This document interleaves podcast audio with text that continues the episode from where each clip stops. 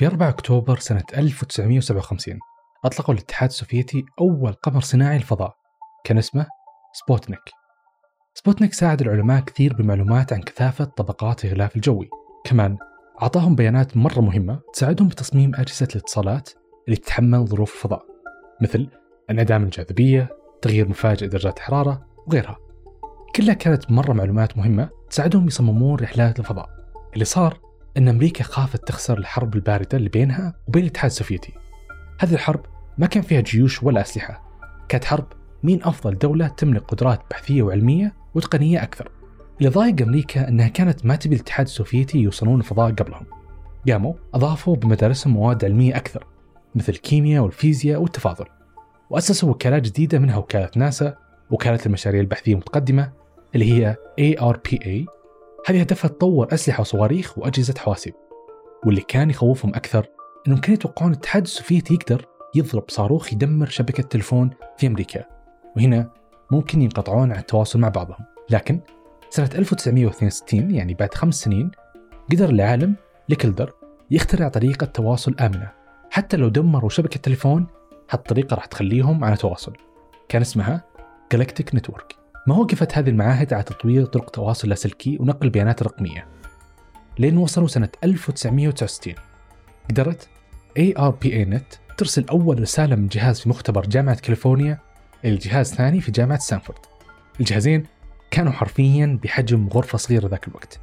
محتوى الرسالة كان كلمة login أو تسجيل دخول.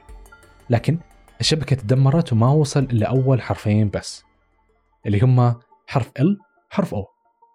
تطورت شبكة ARPA Net لين قدرت توصل أربع أجهزة ببعض وتنقل البيانات سليمة بينهم. واليوم صار هذا السلاح هو أهم شيء في حياتنا اليومية.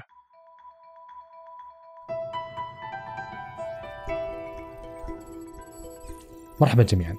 أنا خالد قنيعة وهذا بودكاست عالم جديد المقدم من زين السعودية.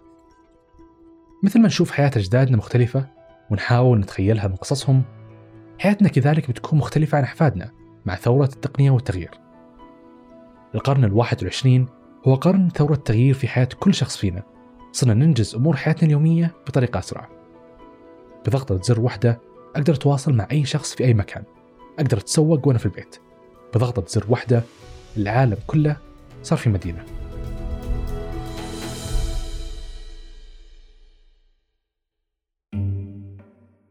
لو قلت لك في اختراع يشبه المصعد مجرد ما تدخله ينقلك لأي مكان بثواني.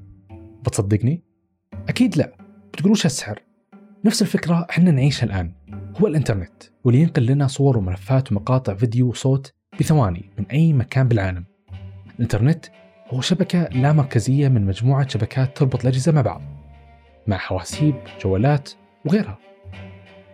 ضيفنا لهذه الحلقة الأستاذ طلال غسلان. أهلا وسهلا فيكم. معك طلال سعود سليمان الغسلان بكالوريوس في الشبكات هندسة الشبكات والاتصالات. بعد ما خلصت البكالوريوس آه، اهتميت في أمن المعلومات. ومرتبط ارتباط وثيق في تخصص الشبكات طبعا. الإنترنت طبعا هو يعني مجموعة من الكيابل الضخمة الممتدة يعني عبر البحار. آه، شبكة عظيمة من الأسلاك. آه، الإنترنت ما هو الويب. اللي يعني اللي إحنا نعرفه. آه، لا شبكة الإنترنت هي شبكة ممتدة عبر كيابل دخلت فيها الأقمار الصناعية مؤخرا. طبعا آه، كانت الكابلات هي طبعا تعتمد على النحاس في نقل المعلومات هو سريع جدا.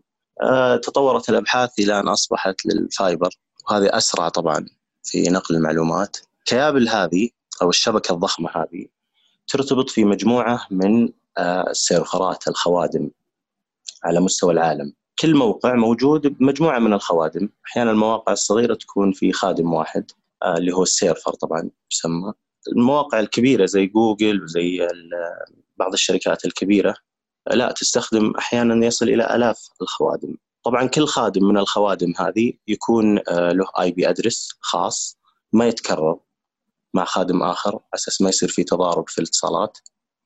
الهدف من من الموضوع هذا هو سرعة التنقل بين السيرفرات هذه. بعدها تطورت إلى أنه الأرقام اللي هي أرقام ال IP يكون رقم دائما معقد يكون معقد من ناحية الحفظ.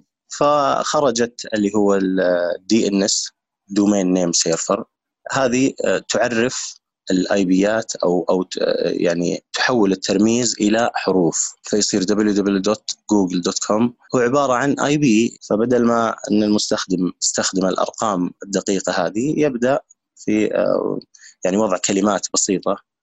والامتدادات مختلفة طبعا dot com اللي هو commercial واللي هو. dot net network شبكة الإنترنت هي يعني باختصار عبارة عن شبكة من الكيابل والأسلاك تتصل ببعضها البعض. في 30 مارس 2016 انقطع الانترنت على 22 دولة في أفريقيا. كان الانقطاع لمدة يومين لأنه الكيبل الأساسي اللي موجود في قاع المحيط الموصل من فرنسا جنوب أفريقيا حرفيا انقطع. تخيلوا أن كل حياتنا معتمدة على كيبلات موجودة بالبحار والمحيطات. أصلا وش جاب الانترنت البحر؟ هو أول كانت طبعا آه، أول ما بدأت الاتصالات هي كانت اتصالات حكومية مشفرة بين الحكومات فقط يعني. فلذلك مدة الكيابل الضخمة تحت المحيطات وفي موجود شركات أيضا مشهورة في للكيابل هذا ولصيانتها بعدها تطور الموضوع إلى أنه أصبحت الأقمار الصناعية تحل آه، محل الشبكات في نقل المعلومات.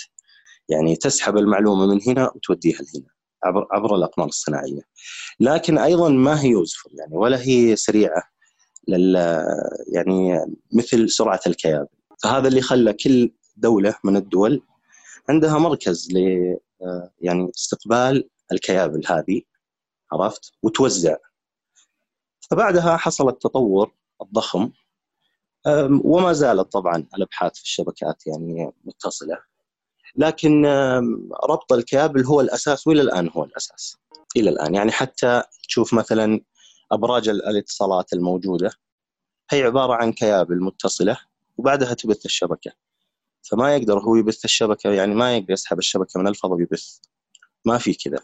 كل دولة تملك مصدر يوصل الإنترنت لدول ثانية وهذا من خلال الكيبلات فمثلا إحنا بالسعوديه يوصلنا الإنترنت عن طريق خط رئيسي مربوط بين جدة ومدينة مرسيلا في فرنسا.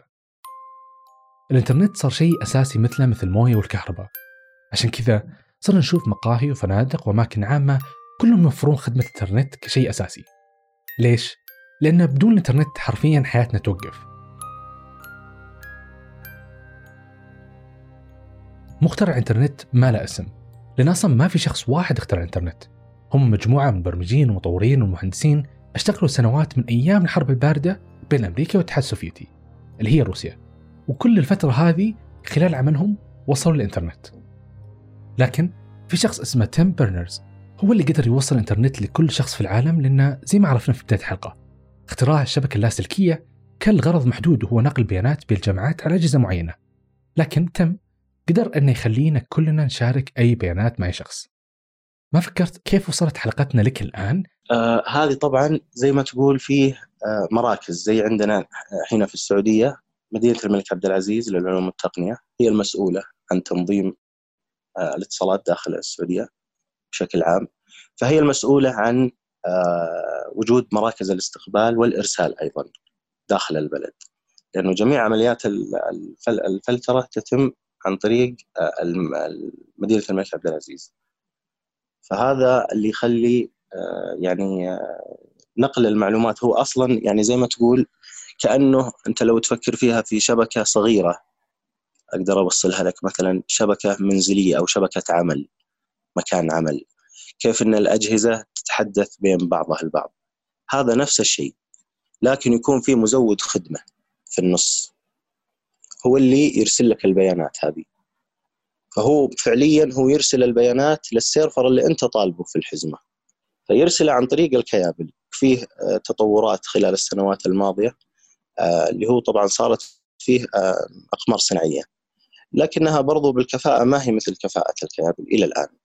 ما زالت الابحاث جارية طبعا لكن ما هي مثل كفاءة الكيابل 23 أغسطس سنة 1991 نقدر نقول اليوم اللي أضاء حياة البشرية فيه. في هذا اليوم تيم بيرنرز وضع أساسيات World Wide Web شبكة المعلومات العالمية أو الشبكة العنكبوتية اللي سمحت للجميع استخدام الإنترنت. وأكيد يجي على بالك www قبل أي موقع. هذا تشوفه غالبا في الروابط.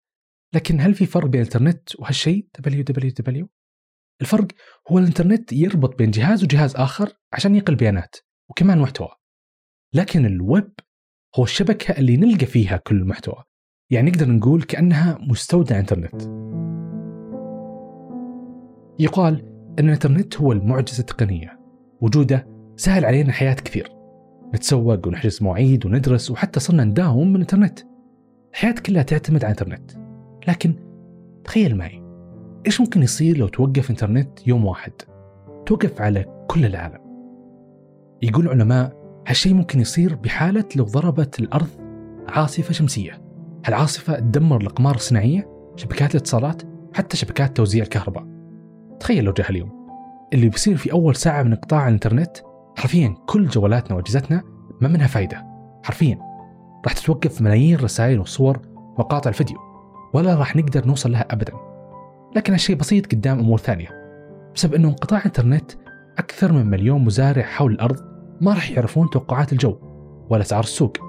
راح تخسر تجارة إلكترونية 2 مليار يوميا. وكثير من البنوك راح تخسر حسابات عملائها بسبب أنها تستخدم نظام الأرشفة. وعشان ترجع الأرشيف هذا لازم يكون في إنترنت. راح تنقطع الكهرباء لأن أجهزة الطاقة كلها تعتمد على الإنترنت. وراح يتوقف استخراج النفط بدون إحداثيات المواقع الجغرافية. حرفيا حياتنا كلها بتوقف بتظلم بتكون صعبة But, but you know, I think about this, and, and, what about this internet thing? Do you, do you know anything about that? Sure. What, what the hell is that exactly? Well, it's it's become a place where people are publishing information. Right. So you, everybody can have their own homepage. Companies are there. The latest information. It's wild what's going on. You can send electronic mail to people. Uh, it is the big new thing. Yeah, but you know, uh, uh, it's easy to criticize something you don't fully understand, which is my position here. Go ahead. But I, I can remember a couple of months ago, there was like a big breakthrough announcement that on the internet or on some computer deal, they were going to broadcast a, a baseball game. You could listen to a baseball game on your computer. المذيع لترمان في مقابلة مع بيل جيت سنة 1995 وقت ما انتشر الانترنت للجميع سأله ايش راح يقدم لنا الانترنت؟ كان المذيع وقتها مستغرب كيف ممكن نتابع المباريات على الإنترنت؟ ومن هنا يجينا سؤال كيف راح يكون شكل الإنترنت مستقبلا؟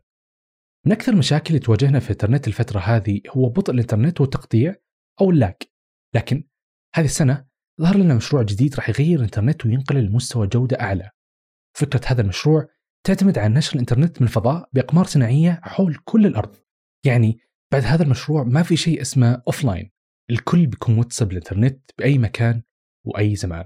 تقدم الخدمة. هذه أقمار صناعية تدور بمدار ثابت في الفضاء. وطبعا يعني توفر سرعات نقل عالية جدا يعني. لكن فيه أنا يوم أتكلم على الكفاءة ما أتكلم على السرعة. أنا أتكلم على آه اللي هو quality of service QoS يسمونه في الشبكات اللي هو آه جودة الخدمة المقدمة. بحيث إنه لابد إنه يكون صفر انقطاع في الخدمة. ففي في استخدام المدار الثابت في الأقمار الصناعية لابد يكون فيه نسبة انقطاع. فلذلك آه، تكون الكفاءة شوي نزلت عن نسبة 100% لكن هو من ناحية أنه موجود وأنه سرعاته عالية موجود وسرعاته عالية لكن الكفاءة ما هي مثل كفاءة الأسلاك. السلك إذا ما تعرض ال يعني زي ما تقول حادث معين أو كارثة طبيعية من قطع أو شيء راح يعطيك السرعات اللي أنت تبيها العالية جدا و100% الخدمة راح تكون. لكن مشكلة أنه انقطاعه متعب يعني. اصلاحه وإرجاعه راح يسبب بطء شديد في عودة الخدمة، لكن الأقمار الصناعية موجودة وتدور هي في مدار ثابت. تكلفتها عالية من ناحية الأفراد يعني الأفراد. لكن يفكرون إنه يحطون يعني أكثر من قمر صناعي بحيث إنه تقل التكلفة على المستخدم. أنت الآن تسمعنا لأن الإنترنت موجود. الحاجة العميقة للتواصل الدائم ونشر المعلومة هي اللي جابت لنا الإنترنت اليوم واللي بدونه كان ممكن ما نعرف أمور كثيرة كان قديما عشان يحصل الشخص على أي إجابة يبحث كثير لين يلقى الشخص المناسب أما الآن صار بضغطة زر على جوجل نوصل لكل البيانات والمعلومات اللي نحتاجها وحتى اللي ما نحتاجها هل بيتوقف الانترنت على الأجهزة بس؟ وكيف تتخيلون شكل الإنترنت بعد عشر سنين؟ اكتبوا لنا إجاباتكم في التعليقات ولو عجبتكم الحلقة شاركوها من حولكم. لا تنسوا الاشتراك في البودكاست على أي منصة صوتية تسمع منها حاليا حتى يوصلكم كل جديد. يومكم سعيد كان معكم خالد قناعه